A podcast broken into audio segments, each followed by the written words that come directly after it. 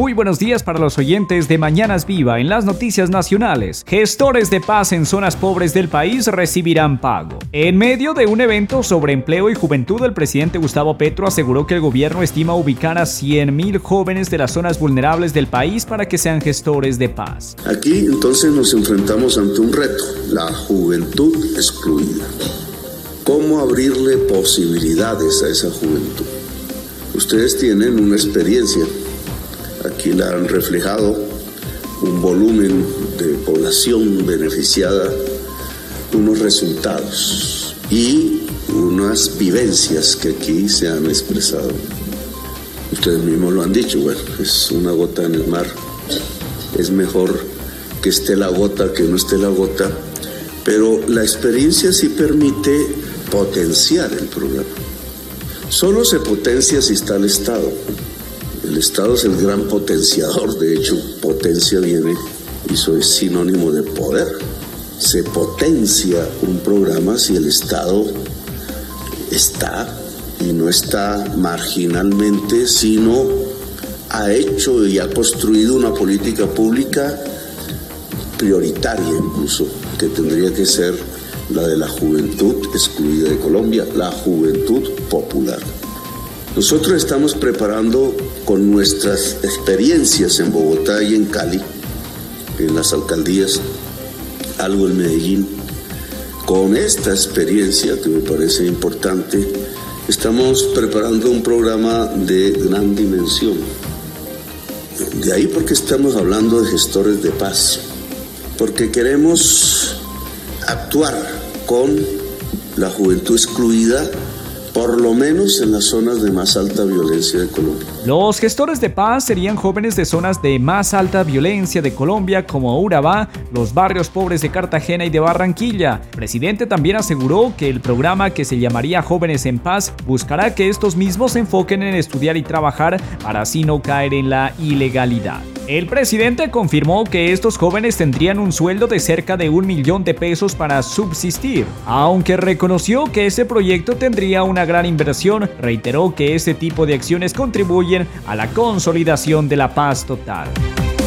En otras noticias, Colombia recibirá 55 millones de dólares de la ONU para implementación del acuerdo de paz. Un fondo multidonante de Naciones Unidas donará una cifra récord de 55 millones de dólares para implementar la paz en Colombia durante 2023 en programas que incluyen una reforma rural, protección de líderes sociales, desminado y apoyo a víctimas del conflicto. El fondo creado en 2016 para apoyar la implementación del acuerdo de paz que firmó el Estado colombiano con las extintas Fuerzas Armadas Revolucionarias de Colombia, FARC, ha invertido hasta el año 181 millones de dólares. Noruega, Reino Unido, Alemania, Canadá, Suecia, Suiza, Irlanda, Finlandia, Nueva Zelanda, Corea del Sur, Chile y Portugal hacen parte del fondo, un organismo conformado por el gobierno de Colombia, la ONU y los países donantes. El presidente Gustavo Petro se comprometió a implementar por completo el acuerdo de paz firmado en 2016 que puso fin a la participación de las FARC en un violento conflicto armado interno de casi seis décadas, el cual causó la muerte de unas 450 mil personas solo entre 1985 y 2018. Igualmente, el alto comisionado para la paz Danilo Rueda agradeció el apoyo de los países donantes y afirmó que los recursos serán invertidos eficaz, transparente y pulcramente. En otras noticias, la Contraloría sigue alerta sobre 115 proyectos de OCAD Paz por 1.4 billones de pesos. La Contraloría General dio a conocer que sigue poniéndole la lupa a los proyectos OCAD Paz, pues se adelantan auditorías a 317 proyectos financiados con recursos del Sistema General de Regalías que tienen un valor de 15 billones de pesos. 254 de esos proyectos son financiados con recursos de OCAD Paz por un valor superior a los 2.700 millones de pesos. La entidad de Contralor Fiscal, hasta el pasado 7 de diciembre se han dado 179 hallazgos que tienen alguna incidencia en los recursos del Sistema General de Regalías por un valor superior a los 590 mil millones de pesos. Casos que son profundamente susceptibles como es la inversión de recursos en regiones que no, no han sido favorecidas de pronto no porque no se les haya trasladado los recursos, sino porque no se ha hecho una adecuada inversión de los mismos recursos de la paz. Mencionar que esas alertas tienen que ver con intermediaciones innecesarias en la ejecución de esos proyectos, un alto avance financiero y baja ejecución de obras, así como pagos anticipados, riesgos por falta de contratación y liberación de recursos, contratos sin interventoría, entre otros. Resaltar que desde el 2019 hasta el 2022 se han auditado por parte de la Contraloría 562 proyectos o CADPAS en total. En ello se ha determinado 66 hallazgos fiscales por más de 126 millones de pesos, donde más se han presentado hallazgos fiscales es en la región Caribe con 29, por un valor cercano a los 75 millones de pesos. Le sigue la región Centro con 13 por más de 23 millones de pesos y por último la región de los Llanos con 14 hallazgos por 19 millones de pesos.